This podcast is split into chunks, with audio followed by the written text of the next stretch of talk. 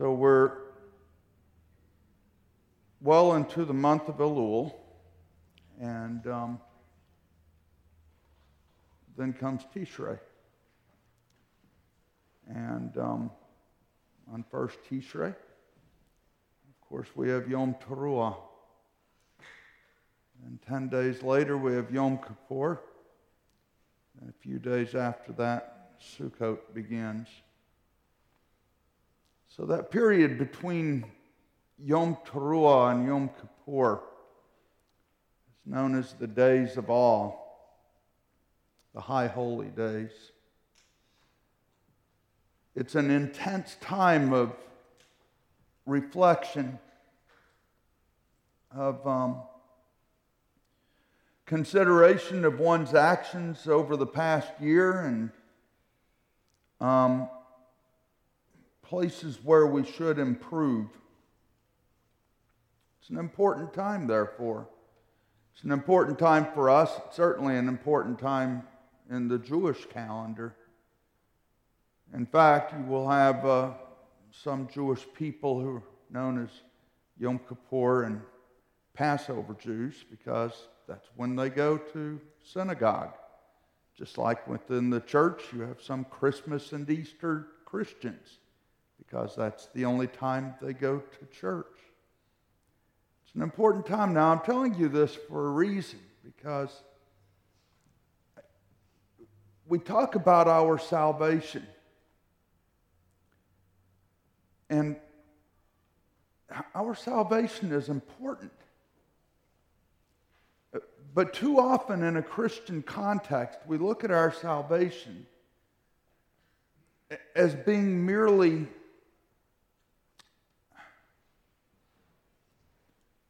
being saved. But That's not, that's not what the Bible says. Sure, the Bible says that when you come to the Lord, you're saved. But there's so much more to it and so much more that He wants us to see in it. Certainly, we're praying for our nation right now, and we should be because our nation is dying, folks. But it's dying because our people don't know God. And until our people do know God, until there's a revival, until we have a return to the Lord,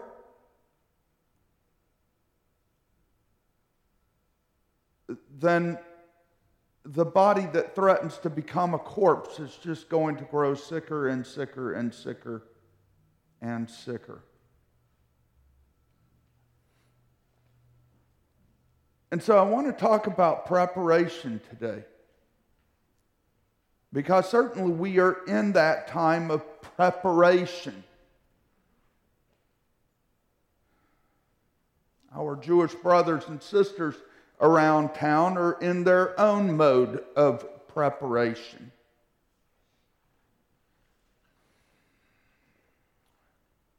They're doing the best they can from what they understand to prepare for this, this day called Yom Kippur.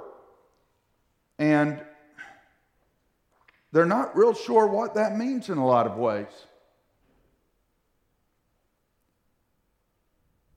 I guess at least they read their Torah and Tanakh, though, to some degree, hopefully. And to have some understanding, think about all of our neighbors, though, that don't know anything.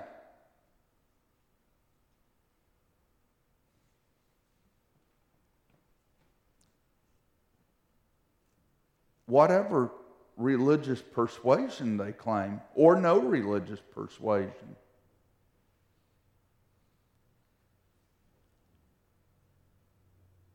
And so, how does preparation need to look for us?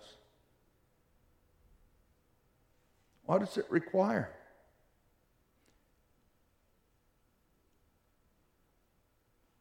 You can go to just about any Jewish website and find uh, their idea on what the preparation is for. I was looking at one, and here's what they have. And it's not bad. I think it just leaves out the most important part. Number one, make time for spiritual self reflection and study. This is good. We ought to be reflecting on the lives that we lead. We ought to be reflecting on those lives that we lead because you can have people who really do wish to do well by God and they find that they don't do well by God. Read Romans 7. Of course, the theologians have debated whether Paul is talking about himself and if he's talking about himself, what he's talking about. I think Romans 7 is Paul before he knew Yeshua, before he had the power of the Ruach to help him to overcome some of the besetting sins that he just couldn't overcome, however observant of the law he may have been. O oh, wretched man, he called himself at one point. I guess that would be pretty wretched because you know the right way, you want to do the right thing, and yet you just can't seem to get it right. It's miserable. And so, self reflection, study, we want to get it right. Within Judaism, part of getting it right is just having the knowledge. Unfortunately, that kind of knowledge alone doesn't get you there either. Number two, involve children in holiday preparation. Certainly, we should think about training our children because we should live as people who are from generation to generation realizing that while we may have life today, that life's going to be gone at some point. It's the generations that are following us that are going to carry on after we're gone. And how are they going to carry on? How are they going to know the ways of God? How are they going to know how to negotiate their way through a world that's very difficult if we haven't trained them and trained them well? Every week we have this blessing over the children, and it's wonderful. But you see, there's so much more to it than just giving a blessing on Shabbat morning and then thinking you're good to go. No, what we need to do is really be training our children up in the ways of the Lord.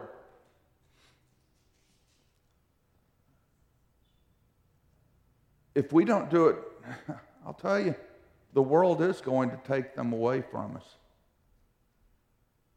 That's a promise. And we can't avoid that truth. Apart from the training that they receive at home, especially, but also here, and hopefully in school also, although, boy, you're not going to find that in the public schools too often. Wouldn't it be wonderful if we had a messianic Jewish school right here where we could raise our children in the ways of God and where what we train them in during school actually holds up what the parents are attempting to train them in during the course of the week.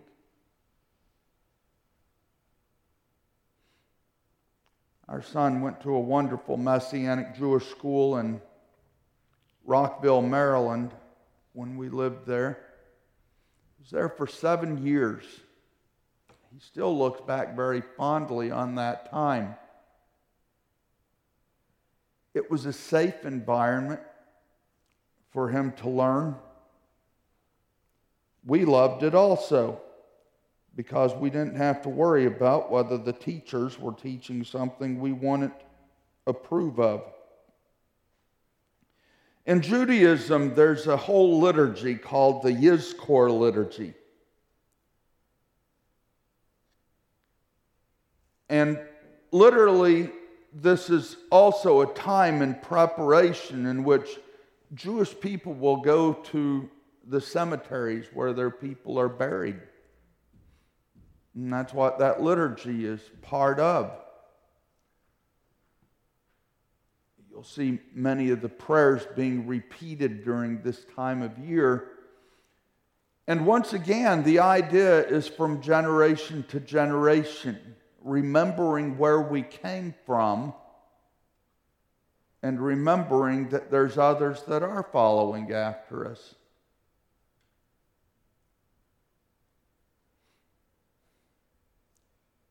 We just had a whole study on Hebrews chapter 11 just not too long ago. Thinking about the heroes of the faith. And we found some fairly amazing things about some of those heroes of the faith. You know, the fact of the matter is, we should be developing in the Lord to be as a hero of the faith in our own time. You know, part of being a hero of the faith, it's not a question of can you or not. God would love it if all of us became such as that, such that the generations that are following us would remember us because there was something to really remember us for. I'm, I'm oftentimes impressed by um,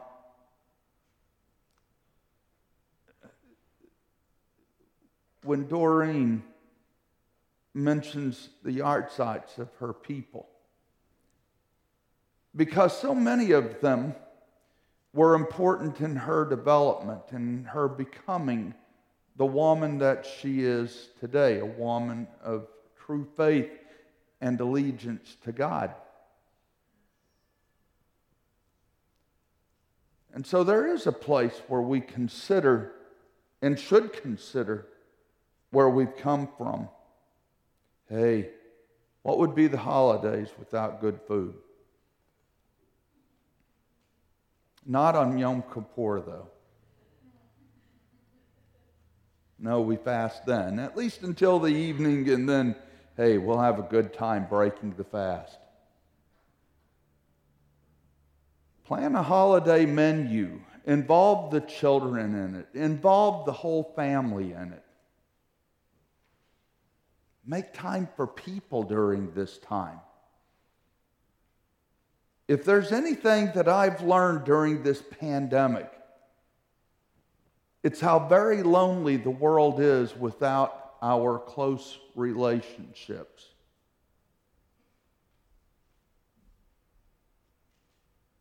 My mom is rather frail. She's rather concerned about the possibility of contracting this disease. She's basically a shot in now. I can call her, I can talk to her, and things like that, but guess what, folks? That just doesn't suffice. My mother in law, she's in a care facility. She can't see anybody. I guess my brother in law can drive up to the window and look in and say hi.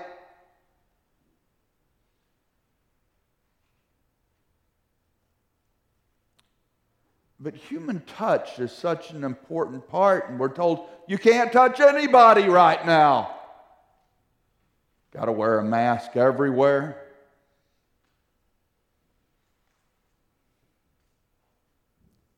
Not allowed to even get within six feet. No, no, no.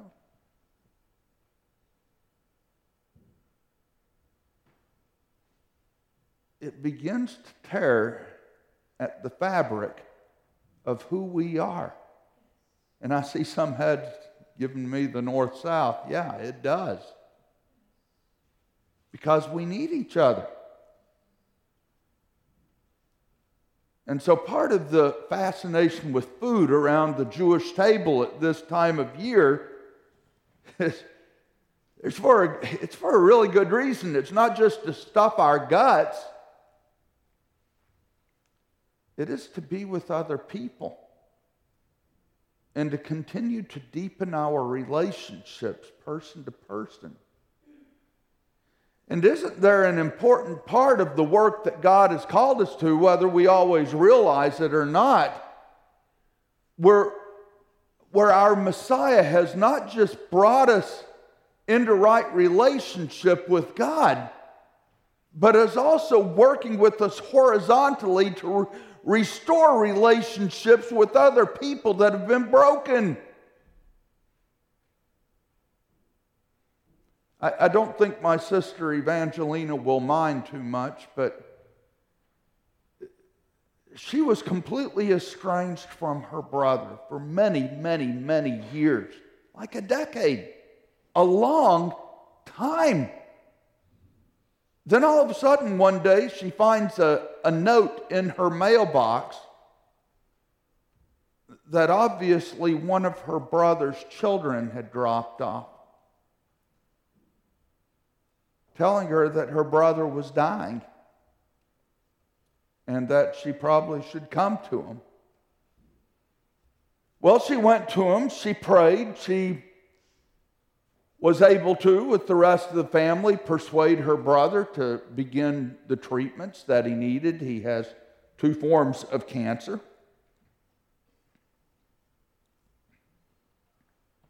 Leukemia and lymphoma. And um, so he was a very sick man indeed.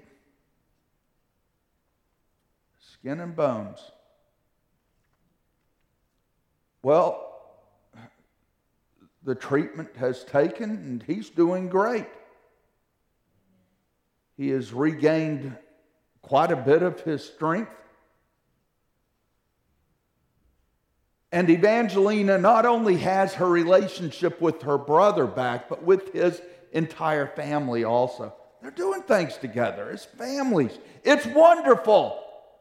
The point is that relationships are so important. And where we see our relationships broken, maybe that's one of the places where we most need to consider what we're doing and how we're living our lives because I'll tell you, every time that someone has come to me for marriage counseling, if there's anything I've learned from that, is there's his story, there's her story, and there's the real story.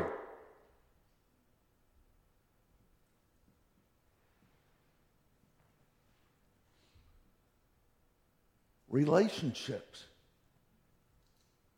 An important part of preparation for standing before God, don't you think? After all, when we pray the Shema every week, Hear, O Israel, the Lord is God, the Lord is one. And you shall love the Lord your God with all your heart, soul, and might. And then at the end, we add that passage from Leviticus, and you shall love your neighbor as yourself. You see, it's not enough to just pursue God. We need to pursue relationships that have been broken between people who God has given us a certain amount of responsibility for.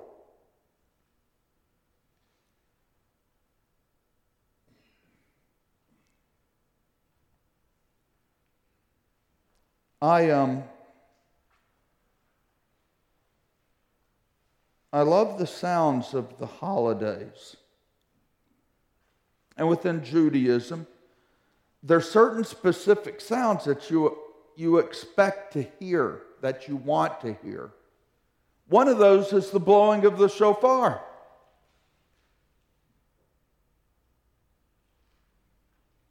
It's one of the sounds of the holiday. calling people to prepare to stand before God. And look, that, that's pretty serious. You consider that the idea is that the books are closed at Yom Kippur. The judgments are made, the books are closed.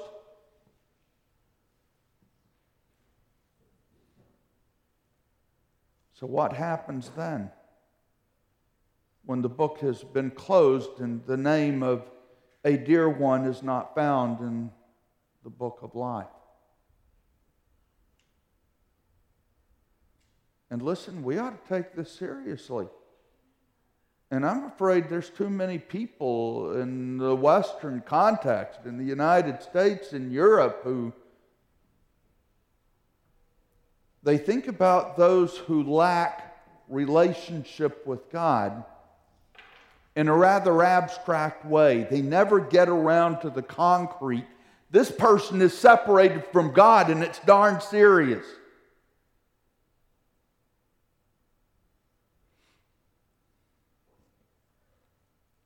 So, yeah, shofar. What about some of the prayers, some of the liturgy that we recite? Avinu Malkeinu.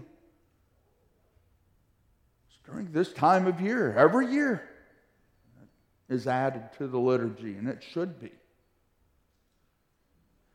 Because you see, it's not by our deeds, however good those deeds are, that any of us is saved or brought near to God. We have no merit of our own. We are people who are born into sin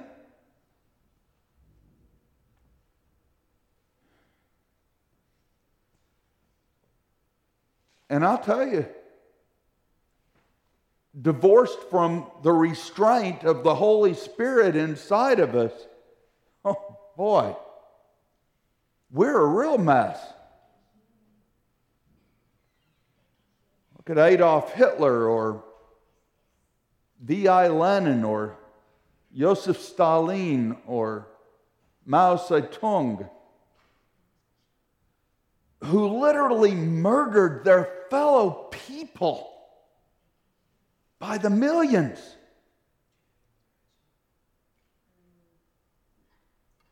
I mean, Hitler was bad. Assassinated Stalin might have killed 30 million.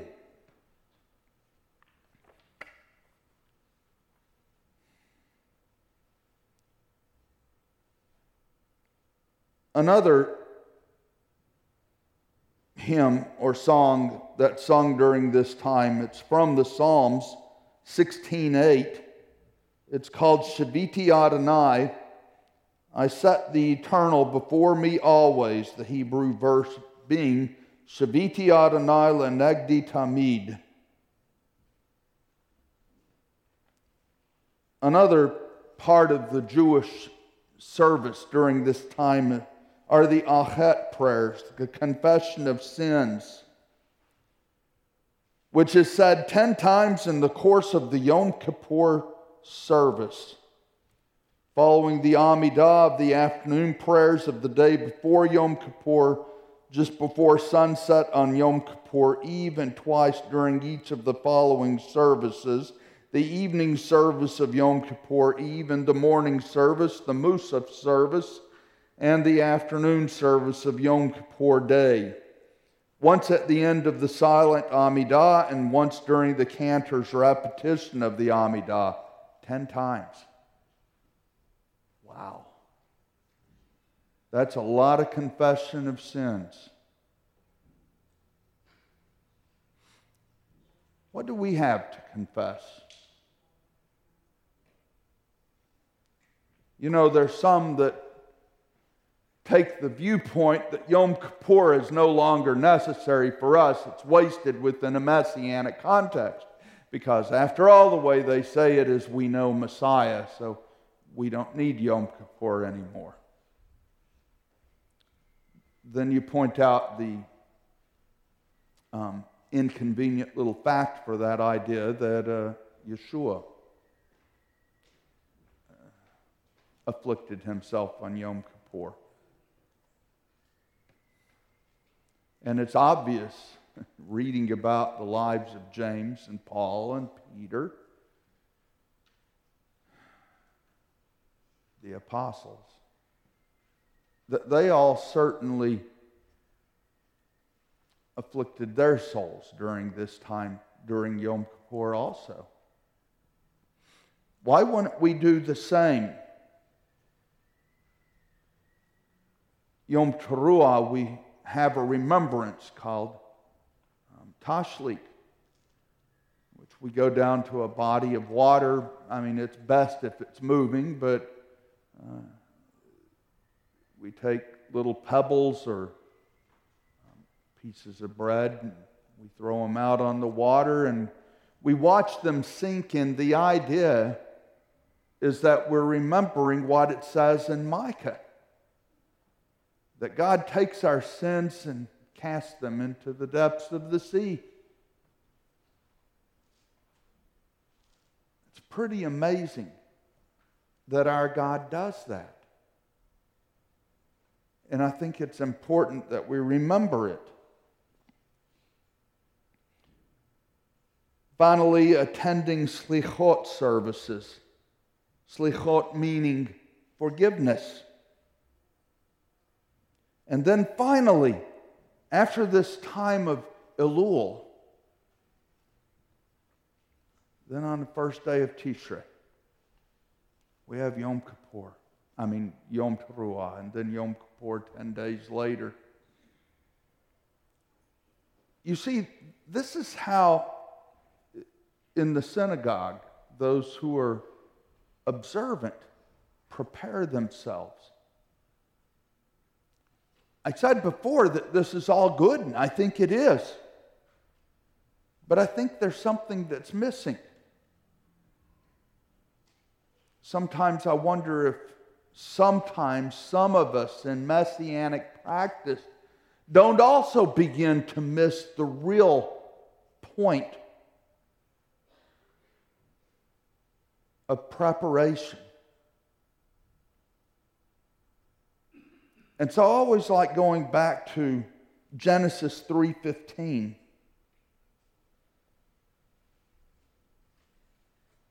To look at preparation and what our faith really means. Because I'll tell you, we can do all of these things, and they're all fine and well and good. But doing these things alone is not going to save anyone. It's not going to make anyone right with God. It still leaves us separated from Him at the end of the day. But in Genesis 3:15 there's a thread that sets up a preparation you might say by God to prepare for the day when He's truly going to make it possible for the ruptured relationship between man and God, ruptured because of man's sin to yet be restored. That the death that man had earned, that the death that he was living in, would be reversed and he'd be, as it were, resurrected. This first promise, it's not anything that's real obvious. It becomes obvious looking through the pages of Torah and then through the prophets. And then finally, it's completed in the Brit Hadashah. But the promise was that God would put animosity between the serpent and the woman, between the seed of the serpent and the seed of the woman. And the seed of the woman would crush the head of the serpent, though he too would suffer because the serpent would crush his heel.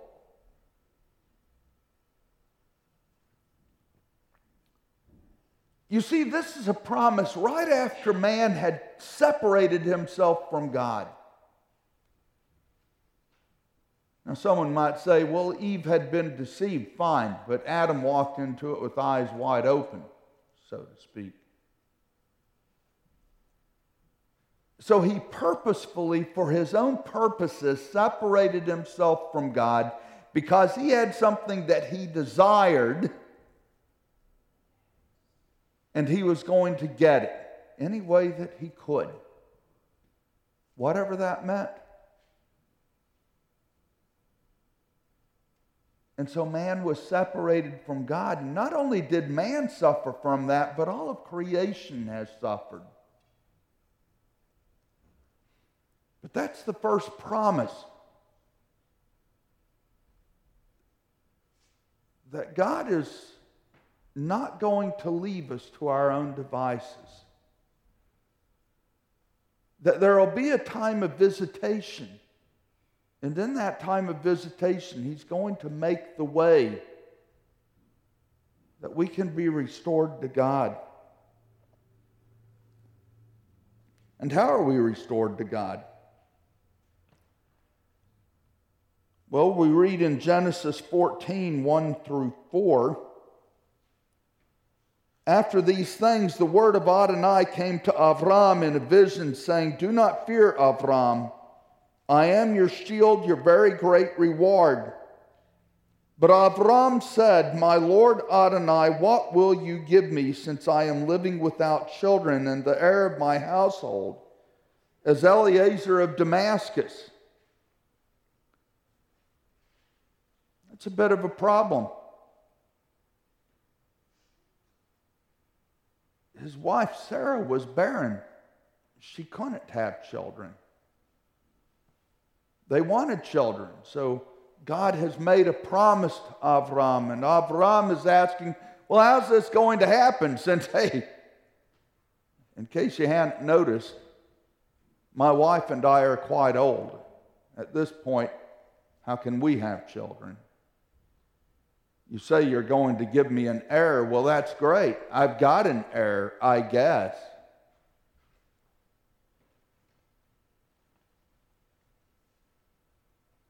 Then Avram said, Look, you have given me no seed, so a house-born servant is my heir.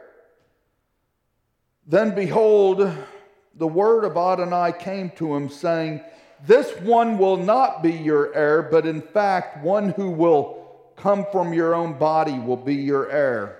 Great promise. So, what happens then? God takes Avram outside, and we read in verses 5 and 6 He took him outside and said, Look up now at the sky and count the stars. If you are able to count them, then he said to him, So shall your seed be. We read then Avram believed Adonai. Now, we look at the word believe, and, and so often what we go to is just a head assent that something is,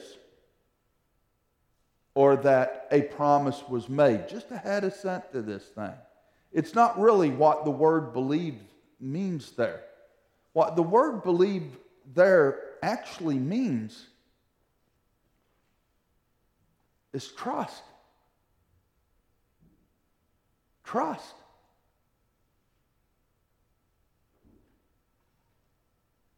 You see, such belief as a head assent doesn't necessarily require we believe a thing will happen. But when we truly trust someone and someone makes a promise to us that says something very specific, if we really believe that person, then we will trust them that what they have said will happen, will in fact happen. That in fact it's already happened. Maybe we don't see the results of that yet, but it's already happened. You see, that's the nature of true faith. That's the nature of truly walking after God. We can do every religious thing on the face of the earth, and we can do them very well, and we can be very rigorous in the way we live our lives, and without such faith, we have nothing.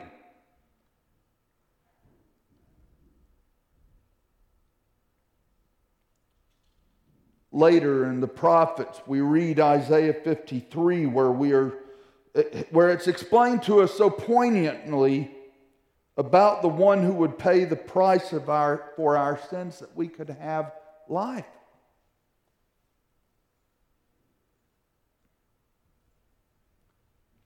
It's amazing how Isaiah 53 is never read in the synagogue.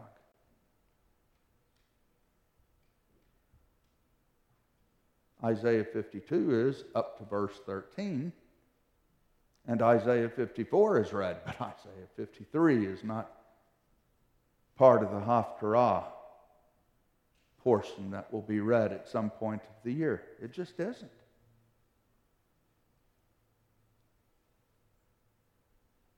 I guess it does point out some inconvenient ideas to those who have trained themselves that Yeshua can't possibly be the Messiah.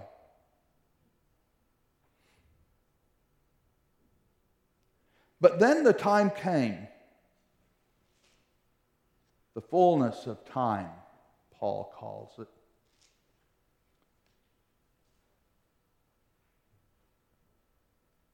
And he says, So also when we were underage, we were subservient to the basic principles of the world. But when the fullness of time came, God sent out his son, born of a woman and born under law to free those under law so we might receive adoption as sons. Now, this is really getting to the point of preparation because preparation has to mean something. And by the way, it has to mean something more than just being set free from the fear of going to hell. There's got to be something more to it. Yeah, I'm glad that I'm not going to hell by being in Yeshua. But there's so much more than simply escaping hell. Paul says in 1 Timothy 1:15, trustworthy is the saying and deserving of complete acceptance that Messiah Yeshua came into the world to save sinners, of whom I am foremost. John tells us in John 1 In the beginning was the Word, the Word was with God, and the Word was God. He was with God in the beginning. All things were made through him, and apart from him, nothing was made that has come into being. In him was life, and the life was the light of men. The light shines in the darkness, but the darkness has not overpowered it.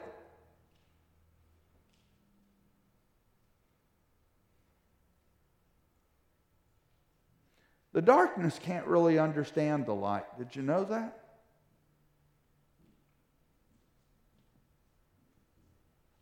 It can't really grasp why the light, why the people of the light do the things that they do.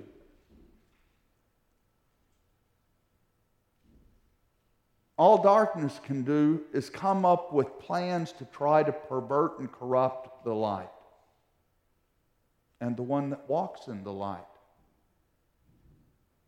But Scripture tells us that the darkness has not been able to overpower it. I look at so many of my friends from the former Soviet Union who suffered during the days of the communist regime there many of them spending many years in the gulag, suffering, suffering, suffering. And yet, within the gulag, ministering to their captors, who were oftentimes very cruel, nursing their fellow prisoners back to health, ministering the life of Yeshua to these people who were essentially condemned to die because the Gulag was a work camp where the people were expected to work themselves to death.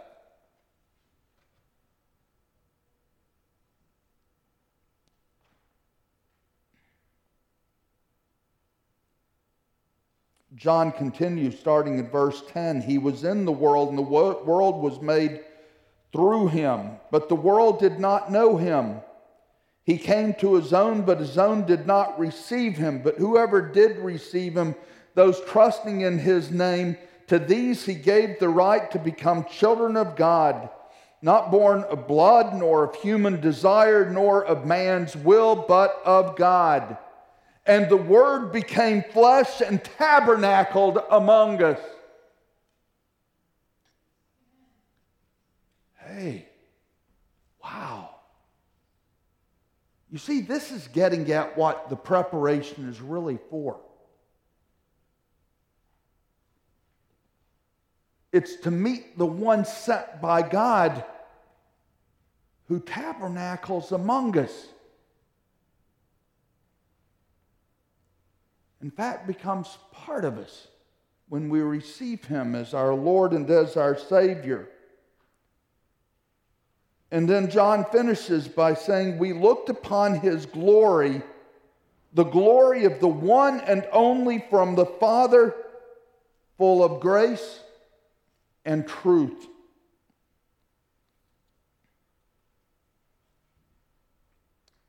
Later in John 3 16 through 18, we read, this verse that might be the best known verse within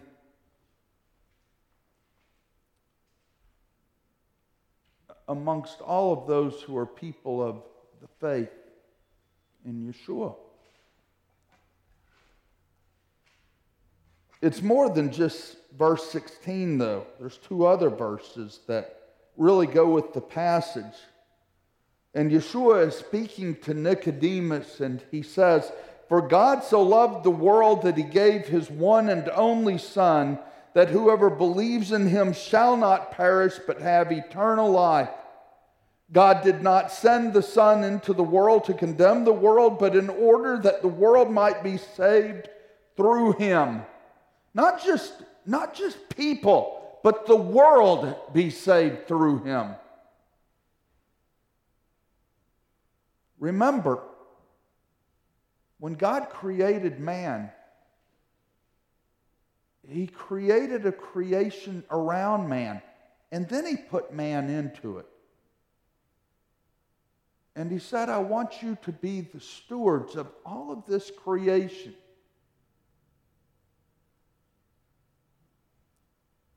You see, when man turned away from God, his action was far more serious than just turning himself over to Satan. He turned the entirety of God's creation over to Satan.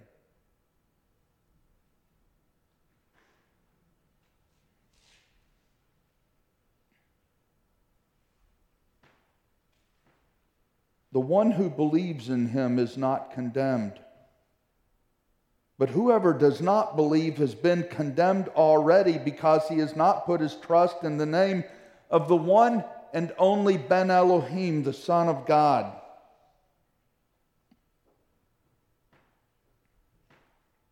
How serious do we take that?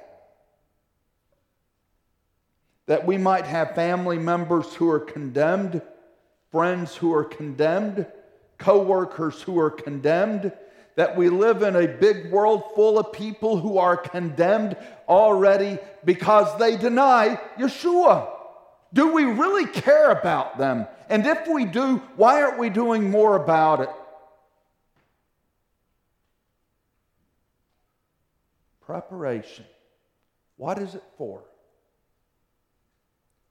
And is it more than just religious actions? 1 John 5 1 tells us everyone who believes that Yeshua is the Messiah is born of God, and everyone who loves the Father loves the one born of him. What does it mean to love our fellow human beings if we leave them in a condemned state? Without ever lifting a finger or, or opening our mouths to, to do something to try to help them to find their way out of that condemned state. Not my words, the Bible's words. Condemned. Any who do not know Yeshua are condemned, we read.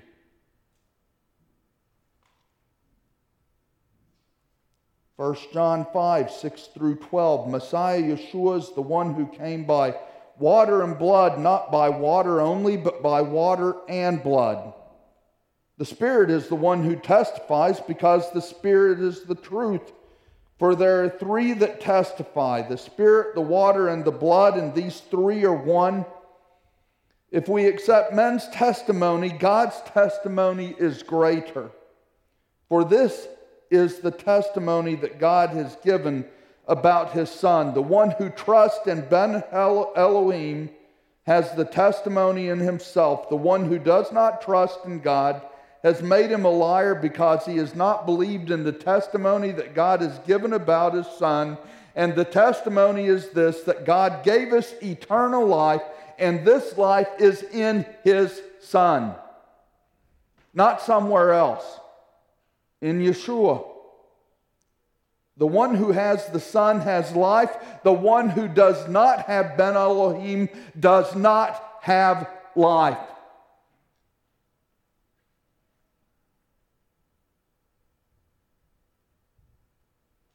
Some of us in messianic circles really need to repent of our desire to find a way to read the unpleasant parts of Scripture out of Scripture the parts that warn us so strongly and so truthfully and so insistently that without Yeshua we have nothing, and without Yeshua others have nothing.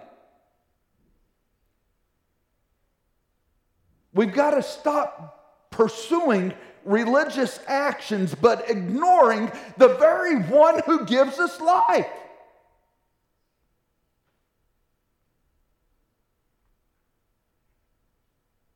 I've seen entire Messianic congregations essentially reject Yeshua. Oh, they know the prayers. They know all the right things to do. But they've become so enamored of becoming Jewish and being like the Jewish people that they've forgotten the very thing that makes us who we are. And that is not a thing, it's a person, it's Yeshua.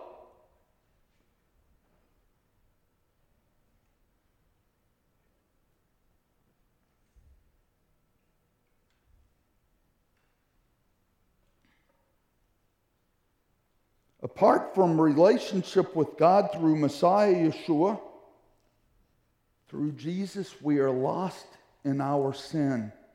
And so is everyone else. We can sacrifice ourselves for a cause, but without Yeshua, we are lost. We can give all we own, but without Yeshua, we are lost. We can claim to be Torah observant and keep the law as best as we humanly can. And I say that because nobody keeps the law perfectly.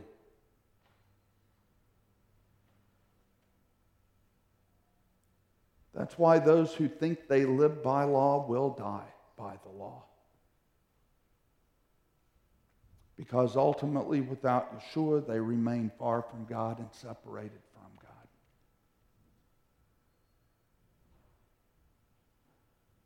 Yeshua says in 14, John 14, 6, I am the way, the truth, and the life. No one comes to the Father except through me. No one. No one. No one.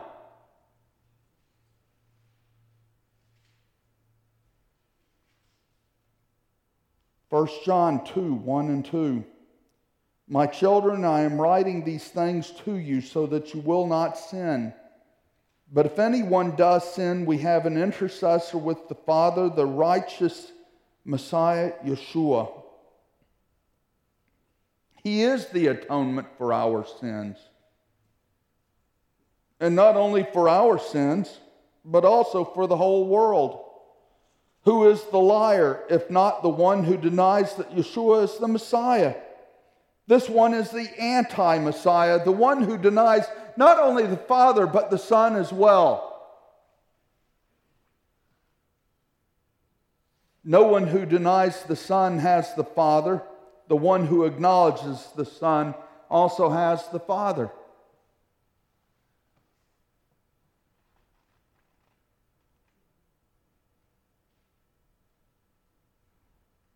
And I'm telling you, we should be remembering. We should be preparing during Elul. We should be hearing the sound of the shofar, knowing that God has called us on Yom Teruah to really prepare ourselves to stand before God.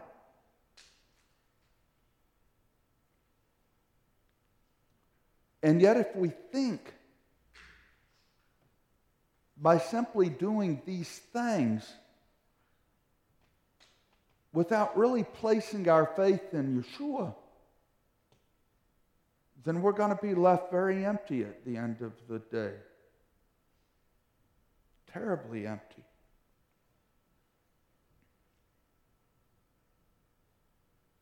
I said that there's got to be something more to it. I don't have time today to really go into it. But I do want to close with this passage, and it's one that I read constantly. Constantly. Because I, am so concerned, so saddened, so sickened that so many of God's people they go glory hallelujah I'm saved I've escaped hell but they completely ignore what Yeshua commanded them to do. Within that, because of that. We've talked about how we're to worship God, but we're also supposed to be working on our relationships with our fellow man.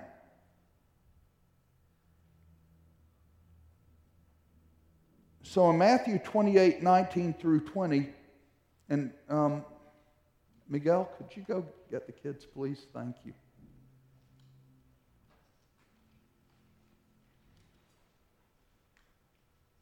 We read, Go therefore and make disciples of all nations. That's our job. That's Yeshua's commandment to us.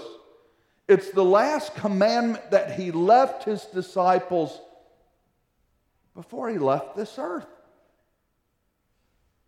We learned last week that he told his disciples, uh, What's going to happen in the last days is none of your business. But here's what your business is this is your business. And it has remained the business of the people of God properly understood ever since then. Go and make disciples. That's it. Go and make disciples. If we're not going and making disciples, I don't care how wonderful our synagogue services are, they mean nothing.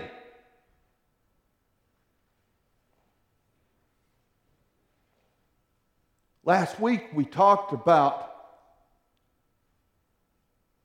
the congregation at Ephesus, the community that was there, a strong community one that certainly knew the ways of God and lived according to the ways of God. But then something happened and their love grew cold. And the Spirit said, I have this against you, that you have left your first love. You know what their first love was? It was doing the will of the Father. It was bringing in the lost. It was reconnecting people who were separated from God with God. And they had grown away from that. They became religious. They became rigid in their religious practices. And yet they forgot that everything about what Yeshua did for them was leading towards them taking an action and going forth in His name and making disciples.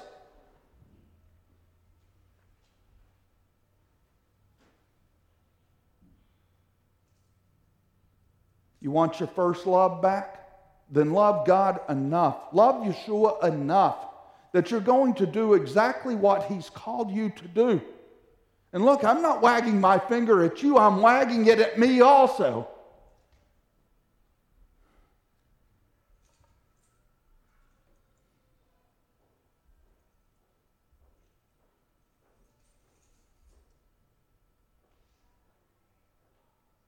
Go therefore and make disciples of all nations, immersing them in the name of the Father and the Son and the Ruach HaKodesh, teaching them to observe all I have commanded you. And remember, I am with you always, even to the end of the age. So, in this season of preparation, let's prepare to stand before God to be sure.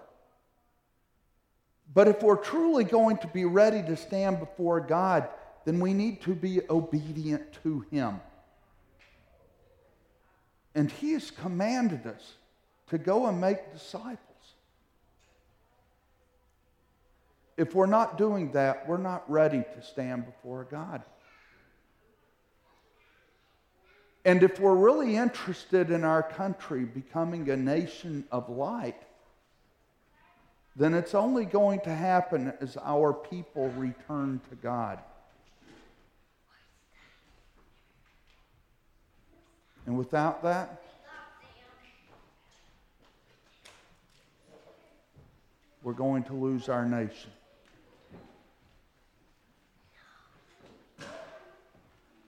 But I want you to remember those last words of Yeshua. And behold, I am with you always, even to the end of the age. He hasn't sent us forth by ourselves. For one thing, look at us here in this congregation. He has put us together. So we're not alone. More importantly, He's with us every step of the journey that He leads us on. So prepare. Make out a holiday plan. Enjoy food. Enjoy it with other people. Do some self reflection and some study of God's Word. Certainly take part in Tashlich and remember how God has forgiven us of our sins. Take part in Yom Kippur. Blow the shofar and blow it often during this time.